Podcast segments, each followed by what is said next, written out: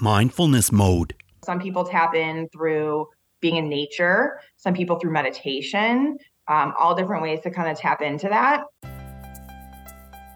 Hey, Mindful Tribe, this is going to be a very interesting conversation. I tell you that because I am here with a certified sex therapist, and she helps motivated clients to discover their sexual selves and deepen their intimate connections.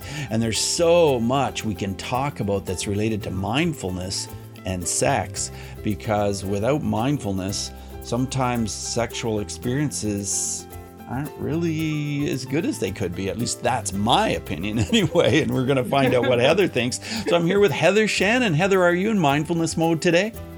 I am in mindfulness mode. Excited to be here. Thank you. Tell us what does mindfulness mean to you, Heather? Yeah, I mean, it's such a commonly used word these days. It is. And for me, it's being present and aware without judgment. That would probably be the shortest definition. so, in your opinion, how does mindfulness relate to sexual experiences and having the best kind of sexual experiences oh we can possibly so have? Tell us. Where, do, where can yeah. you start with this? Um, I mean, one of the common issues that I started working with people on when I first, you know, started studying sex therapy um, was erectile dysfunction. Right. And mindfulness is huge for that because you know we're often in our heads. Um, and i would say this applies to um, people with a clitoris as well who just have like a hard time orgasming. So i would say like kind of regardless of gender or anatomy mm-hmm. um, that it can be a struggle for people and they get in their heads you know? And so yes. then we get much more you know like worrying about oh how do i look? or how do i smell? or does you know should i tell my partner what i'm really into or is that weird? Um, and so there can kind of be all these thoughts that our brain is offering to us and we can choose to kind of go down that rabbit hole which tends to not lead us in a very pleasurable direction. Um, or i think we can tune into our senses. So i mean i think senses any of the senses are a great way to bring us into the present moment and also bring us more into our body and less into you know analysis paralysis if you will. That's very interesting yeah. We yeah. do get caught up with so many thoughts ideas so many stories about how we think things should be. And wow that can really affect our our life in bed our our you know absolutely and i mean i just appreciate you being open to like you know talking about this having this topic on the show because i think that i do think it's so important and part of why I was drawn to um, specializing in sex therapy as opposed to kind of, you know, anxiety or just general relationships, which is what I was focusing on before, is that I think it's an area where there's just not a lot of consciousness yet. And I think that it exists largely in the dark, but there's a mixed message, right? Because I feel like, you know, we use sex to sell things and we use sexy pictures and sexy videos and um, sexy themes and so it's like okay but then also there's still you know like purity culture and you know slut shaming and and things like that where it's kind of like a mixed message. yeah. Know? I'm really curious about something. You know, we have different kinds of medications now, drugs, we have Viagra, we have all these things. Mm-hmm. Do you mm-hmm. think that has actually been a help or a hindrance to people who just really want to have great sex? Yeah. I'm going to say it depends. I rarely say always or never, but I would say that it's probably a hindrance in some ways overall on average. That doesn't mean there's not like specific use cases in which it really makes sense. Um, but I think it allows us to circumvent kind of being present in our bodies. Um, right. It's kind of like instead of really going inward and tuning in and being curious, because I think curiosity is such a huge part of of mindful awareness as well so instead of kind of really tuning into your body and being curious and noticing what thoughts are present, it's kind of like, ah, this is so uncomfortable, must end it, give me the pill. well, exactly. And we think about that for a lot of things. You know, you get a sore throat oh, yeah. or you get a headache, or the first thing a lot of us think of is, hey, where's there a pill? I need a pill. I need a pill. Right. right? I right. mean, we live in that in that world now. Yes. Where, but although I think we're moving away from it a little bit, at least in my country, I don't know whether that's the case everywhere, but do you think mm-hmm. we're moving away from that idea a bit? Yes and no. Um, I think there's a group of people who are getting really curious about holistic wellness and, you know, biohacking and less traditional paths to feeling healthy. And and I think there's a huge mindfulness community and where people are just kind of questioning things and noticing and I think it's a little bit about relying on your own direct experience rather than thinking everyone else is the expert. Mm-hmm. Um, you know, and I say that as a quote unquote expert in the field of sexuality. Mm-hmm. It's like, sure, like I kind of feel like take what you like and leave the rest from what I say. And really, it's more important that you listen to your own body and what intuitively feels right for you than anything I say. So I think there, there I think people are starting to question authority in a healthy way. Um, and yeah, and trust their own experience. But I still think that's a pretty small minority, to be fully honest. I think it's really fascinating how people are, it, at least they seem to be talking more openly about some of these issues these days and, and their thoughts and their ideas. And men, I think, I think specifically men. And I notice on TikTok, there every once in a while I see a video and men are talking about, oh, circumcision versus. Mm. Non circumcision. And what's yeah. this about? And what's this? Yeah. Is this not just mutilation? Is this not just mutilation of the human body and what's this about? And then with the the discussion, because a lot of men jump in and, and discuss it, it's like, oh, I would never want to be uncircumcised. It's just so ugly. And mm-hmm. I'm like, what? Are you serious? Like yeah. that is the way our body was created. And I'm oh. like, are we really that caught up in how we appear? And the answer is yes. So, what are your comments on on this? this is fascinating. I was talking to a rabbi one day about this, and he became so agitated and upset, and he said, "It's oh. just so ugly if it's not taken care of." And I'm like, "Wow, that is really? fascinating. That's what you think? Wow, I'm yeah. I'm just amazed." I'm amazed too, and I think that um, that's the exact kind of thing that I think of in terms of consciousness. It's like a, an awakening in terms of our bodies and our sexuality um, by questioning things like that. It's like, wait, the foreskin is the most sensitive part of Uh huh. There are a, a, heck of a lot of nerve endings there. I know. Why do we, we really want to chop that yeah. off? Right. And if you and if you're making an informed choice and you're like, you know what, I do want to go ahead and do yes, it. Great. That's go different. Ahead. But even the idea of doing it to babies who can't make a choice, so even talking about like consent in that way, yeah. Um, because I do think there's a lot more attention with like female genital mutilation in other countries. Yes. But then I was like, wait a second. Uh-huh. Circumcision is so common here.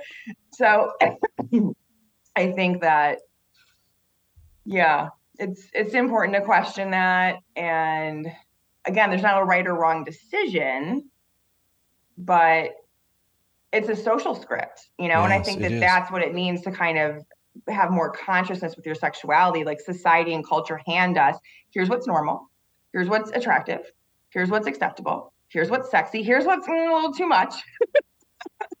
you know, and then we're kind of like, well, do I just want to accept this? This like list of things that society handed me, or do I want to have my own direct experience and see what feels good and question and tune into what is actually in alignment for myself?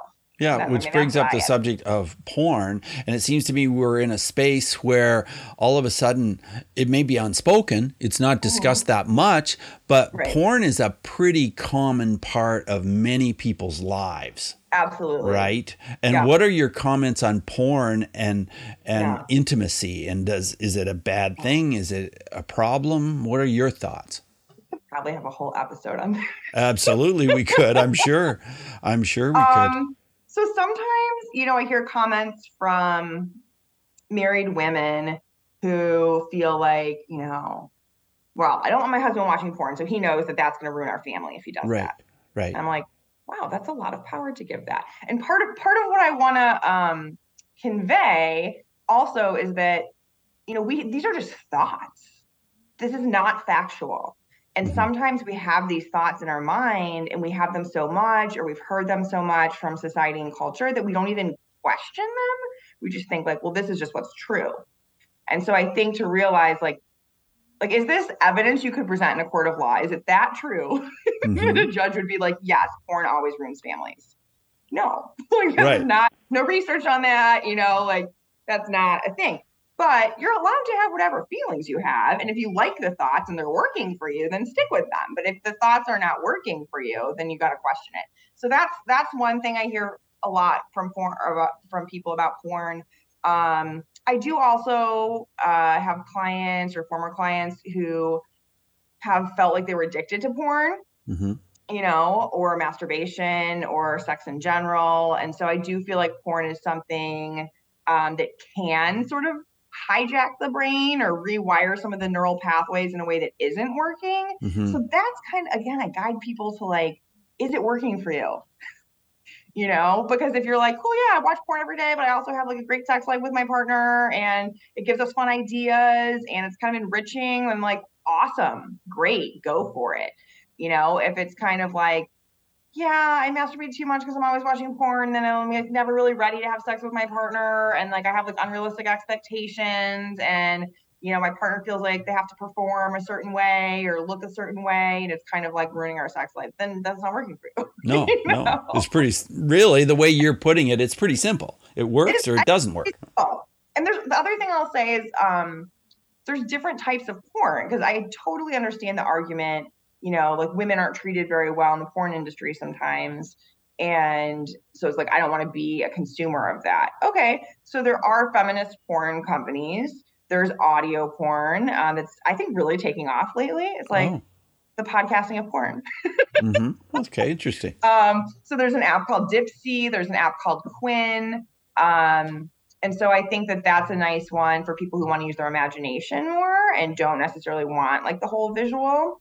Um, but that's kind of my thought too. It's like there's different types, you know, you don't have to rule out the entire category of sexual stimuli um, for different reasons. So so that would be kind of my thought for people is, you know, if, if what's what you're currently doing or what your partner's currently doing isn't working for you, explore why, explore what your thoughts are, question them, and consider other types of sexual stimuli, like even just watching like a movie that's kind of got a sexy theme, or um, doing the audio erotica, or like finding a, an erotic novel or something like that. You know, like there's lots of options. Hey, Mindful Tribe, I'm just going to cut in here for a second for a message from my sponsor. And thanks for listening to my sponsor's message and back to the show. Do you find that a lot of people's sex challenges have to do with power struggles that they're having in their relationship in general? Interesting. I haven't seen a ton of that to be honest, but I think what I see, and I don't know if you qualify this as a power struggle, is you know, I get a lot of couples who haven't had sex in quite some time and they're trying to reconnect and I don't, yeah, again, I don't know if it's a power struggle, but it might be a little bit. It's more of like a fear of rejection, a fear of being vulnerable because there's been some past rejection. Um, and so it's a little bit of like, I'm not going to be vulnerable first. You be vulnerable first. you know? Right. So it might be a power struggle in that sense, or like, I don't think you're attracted to me. So then I'm not going to stick my neck out there. And the other person's like, well, I don't feel like you're attracted to me either. You know? So it's like, well, someone someone's got to be a little vulnerable. Actually, both of you do to like really make this work. Um, so I do think that that dynamic comes into play quite a bit, um, or it could be, yeah, it could be someone's feeling resentful. Um, I don't know if that one's as much of like a power dynamic, but absolutely the relationship dynamics, hundred percent, come into the bedroom. Right. Yeah. Can you tell us about maybe someone you've worked with obviously without you know revealing mm-hmm. you know anything that you can't reveal but can you tell us about someone you've worked with and and how you were able to transition from a place where they were really experiencing problems to a place where wow our sexual life is just amazing yeah um yes i had a couple that i worked with and they actually made a testimonial video for me. So uh, I have not put it on the website yet. Um, but I, I, still won't give too much revealing information. No, of course not. But um, I mean, I'll just say they were living in different countries when uh-huh. we started. Right. Um, and yeah, by the end, they were happily married and they felt like they were, you know, they had reconnected intimately. They were kind of the example for some of their friends who had been struggling um, in relationships. And I, I think they were able to do that because they were both willing to look at their side of it. You know, it wasn't like a, uh, we're having a standoff to see, you know, who's winning or who's more right or who was more wounded, you know. It's more like, okay, we both really love each other. We both feel like there is something special here that we, you know, don't want to lose. And can we understand like how we hurt each other? Can we sincerely apologize? Can we do some work on forgiveness? I think that's a big one. Sure, I'm sure it is. You know, to forgive sometimes and to to let go um, and actually do that healing. And and I think that's a common one with couples in general. Uh, to kind of hold on to resentments and things can kind of just fester in the background if they're not fully resolved. So I think that's an important skill set. Um, because I, I do see resentment blocking people from sex a lot. Right. Yeah. But so yeah, you, it's like if you can get to forgiveness, then you can get through it. When you work with a couple, how long does it usually take? How many sessions do you usually need to have? um, that's pretty hard to say. I I think it takes a while. If we're being fully honest. I mean, this couple that I worked with, it was definitely over a year. It might have been two years. Right. Um, I mean, keep in mind they were they were like literally far apart. Sure. Yeah. When we started, so there was a lot of stuff that needed to change. But um, I mean, these are patterns that tend to be pretty entrenched. Mm-hmm. You know, and so there's kind of layers to it. So people are usually going to see some benefits, you know, within the first few months. Um, but then I also think once they are seeing the benefits, they're like, oh, let's keep doing this because it's working. Right. right. Um, but yeah, I think that people will get better at communication. That one can happen pretty quickly if people are willing to learn about it and to realize, oh, okay, like our emotions are not bad. And it's not bad to talk about feeling hurt or to make requests of my partner or to share what I would like instead. Like that's going to actually lead us to feeling more connected.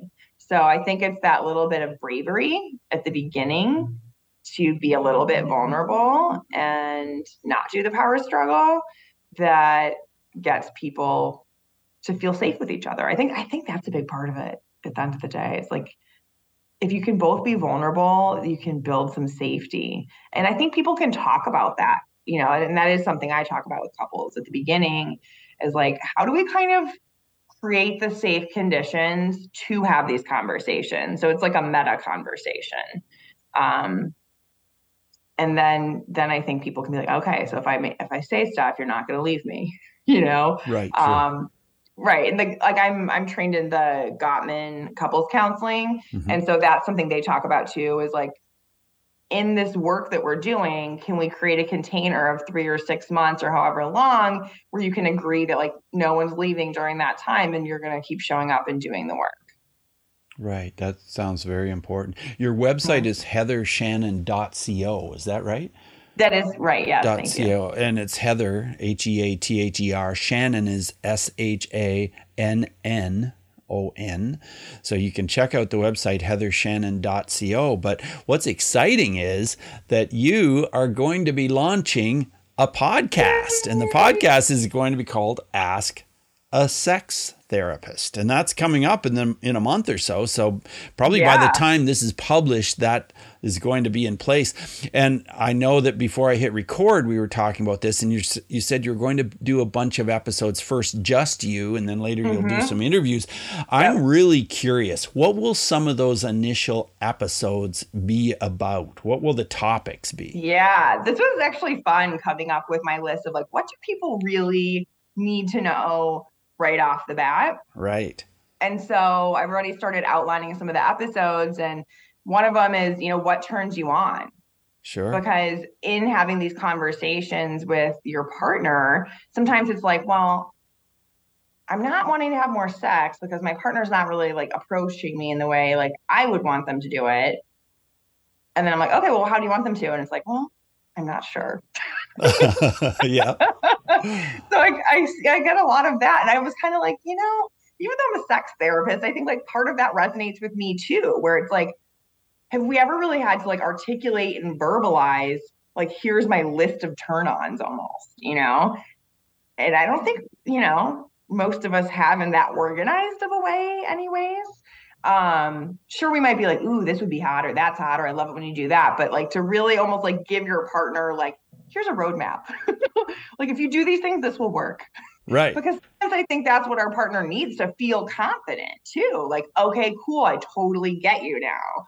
Um, so that's going to be an episode where I walk people through how do we kind of have that roadmap for ourselves? And obviously, it's like a living thing that can change at any moment. Um, and then how do we communicate that to our partner? Um, I'm going to have an episode on the clitoris, so that's going to be pretty fun. Mm-hmm. Uh, I do feel like the clitoris is somewhat misunderstood. Yeah, I bet, and, yes. You know, the more that I have learned as a sex therapist, the more I realize just how inadequate our sex education is. So I think that there's, you know, a growing group of adults who are realizing that and kind of like, yeah, like I would like to learn things that are pleasure focused, that are positive about sex and not just like you will die and get diseases and get right, pregnant. Scientific. This is ruin your life, you know? Right. Um, I made a little YouTube video a few years ago about the health benefits of orgasm, and it was just so fun for me to be like, "Oh my god, it's actually healthy for you!" Like that was never, I was never taught that. Like this is good for your lymph system. This is good for detoxing. This is good for like aches and pains. Like what? So it's it's very exciting. So I think the clitoris is one of those things though, where it's like it, there's you know there's a lot of nerve endings. It takes up more space than people realize. There's erectile tissue in the clitoris, and um, it's pretty cool. You know, people need to find the clitoris too. totally. Well, this is going to be a fascinating podcast. Ask a, th- a sex therapist. Yes. Thank you. Yeah. I'm excited to do it. I want to be like you when I grow up, Bruce. well, I have been doing a lot of episodes for this show. Yes. You'll be in the episode 800 something. So. oh my God. Like, that's amazing. Yeah. It's a lot yeah. of episodes for sure. And wow. I've learned so much from people, and I'm learning a lot from you. It's fascinating oh, to talk to you. you about this topic. But as we move forward, I want to ask you a question about bullying. And, and when it comes to bullying, I'm sure there's something you could talk about that's related to sex but i find that that bullying is very often related to mindfulness too do you have a story you can share with us about oh. bullying as it may relate to mindfulness i actually like that what you said about it relating to sex because this is not about a specific client, but I've seen this um, more than once where one partner is kind of pestering, coercing, manipulating their partner into having sex with them. And yeah, now that you're kind of bringing the mindfulness to it, I actually think that's a huge component because one, one of the main reasons I got into sex therapy is because I think the way the culture is, there's a lot of shame and stigma yeah. around certain aspects of sexuality. And it could be, I actually think male bisexuality is one of those. Um, I think there's a lot of men who have interest in some other men, but, you know, are kind of told, like, no, you're either gay or straight. There's no, women can be bisexual, but men, no. that's an interesting one. So I think that when there's an area of shame or stigma, or when someone's feeling hurt and rejected and maybe doesn't have the capacity or the training or the skill set to be with that, you know, because I think mindfulness is a lot of that is just being with whatever your experience is.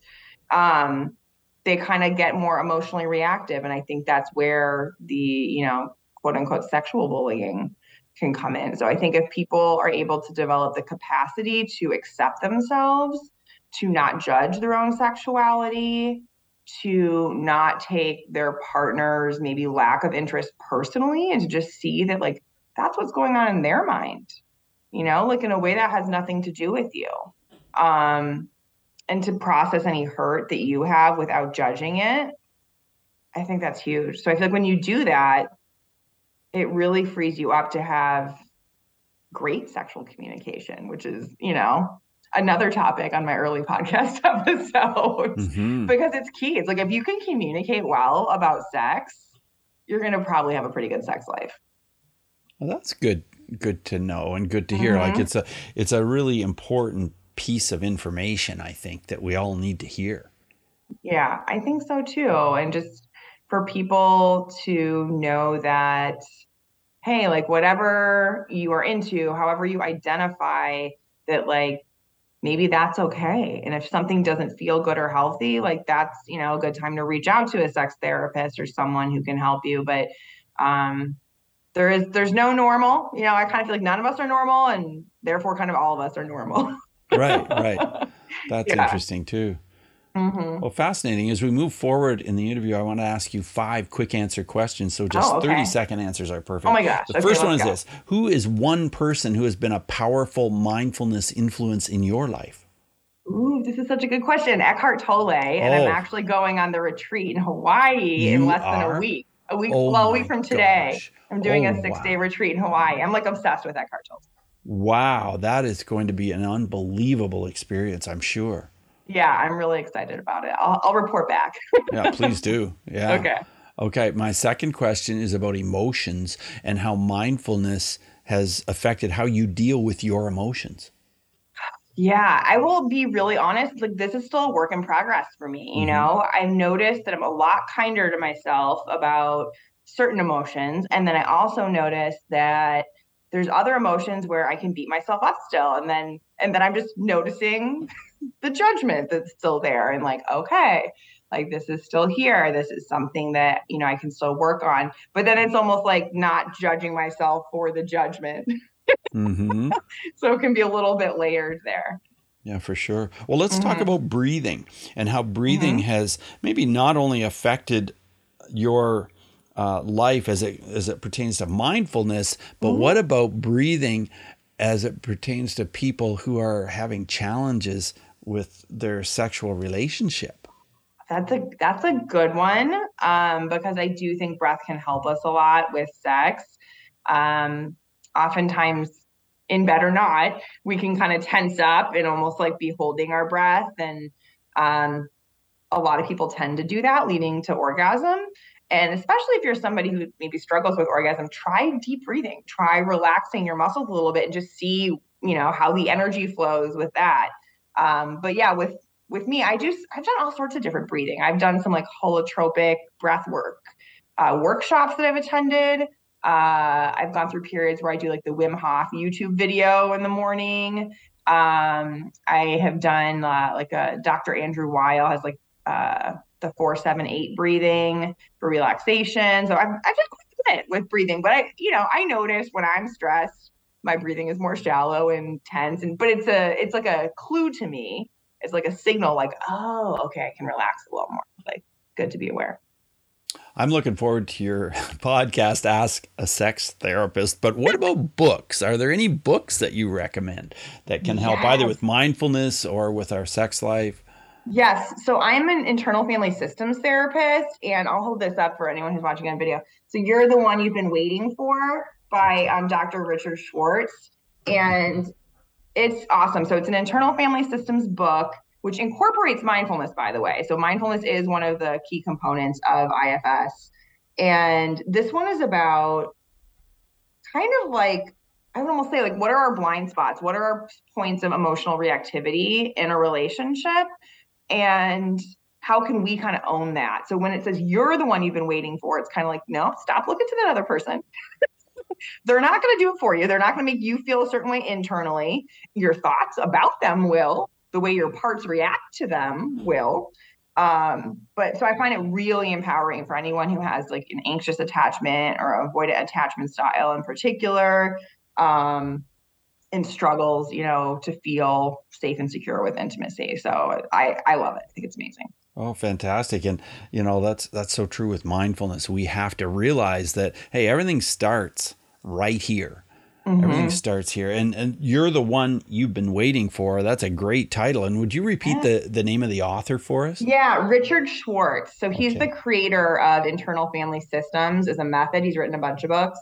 but this one's pretty accessible. It's not, you know, written for clinicians. It's mm-hmm. accessible mm-hmm. to anyone. I would even say it's accessible if you're not super familiar with IFS.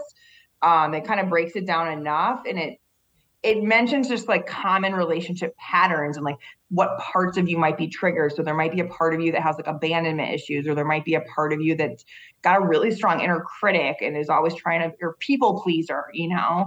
Um, it also talks about aspects of ourselves that we kind of cut off or exile in relationships commonly. So it's yeah, just fascinating. I feel like this book should be more popular compared to some other well, really popular ones I've read. Well, like, let's get the word out there. Absolutely. Let's get the word out. And I look forward to reading it myself because it sounds cool. like a fa- yeah, fantastic book. Yeah. yeah. I, am I've been really excited to talk to you today and I feel like you've really given us a lot of food for thought, a lot of bits of expertise that we can really apply. And as we wrap up the episode, I just want to ask you if you have just sort of a, a final thought, some words of advice, some final ideas that we can use to enhance our lives and specifically yeah. maybe our sex life. Yeah, so I'm going to tie it into the internal family system. So, one of the concepts in internal family systems is self energy and it very much correlates with mindfulness. It's this kind of spacious, calm, confident, creative, intuitive essence of who we are. And when we can tap into that, you know, some people tap in through being in nature, some people through meditation, um, all different ways to kind of tap into that, then we can handle anything you know, because that self energy knows it's kind of this being state, it's a knowing, it's not very action oriented, but when we can be led by that as opposed to our parts that might be more reactive, um, it's going to go well. well, thanks for that advice. And thanks for being on mindfulness mode. It's been really great having you on the show, Heather. I really appreciate it. I appreciate it too. Thanks for having me, Bruce. Thanks a lot. Bye now. Bye. Hey, Mindful Tribe, thanks for listening today. I've just returned from San Diego where I was part of a terrific event with Christian Mickelsen. Wow, it was just incredibly powerful to see how so many people were moved and taken to new places. I mean, we worked on letting go, we focused on the peace process. I met wonderful people, some of whom will be featured in upcoming episodes, so look for that. And if you're one of my new friends from this event, welcome to the show and thanks for listening. Mindful Tribe, you already know that I help men and women between 30 and 50 release anxiety, stress, and panic with the power of hypnosis so you can become grounded and focused and able to celebrate life on your own terms. You know, it's time to take back your power and allow yourself to thrive in this universe.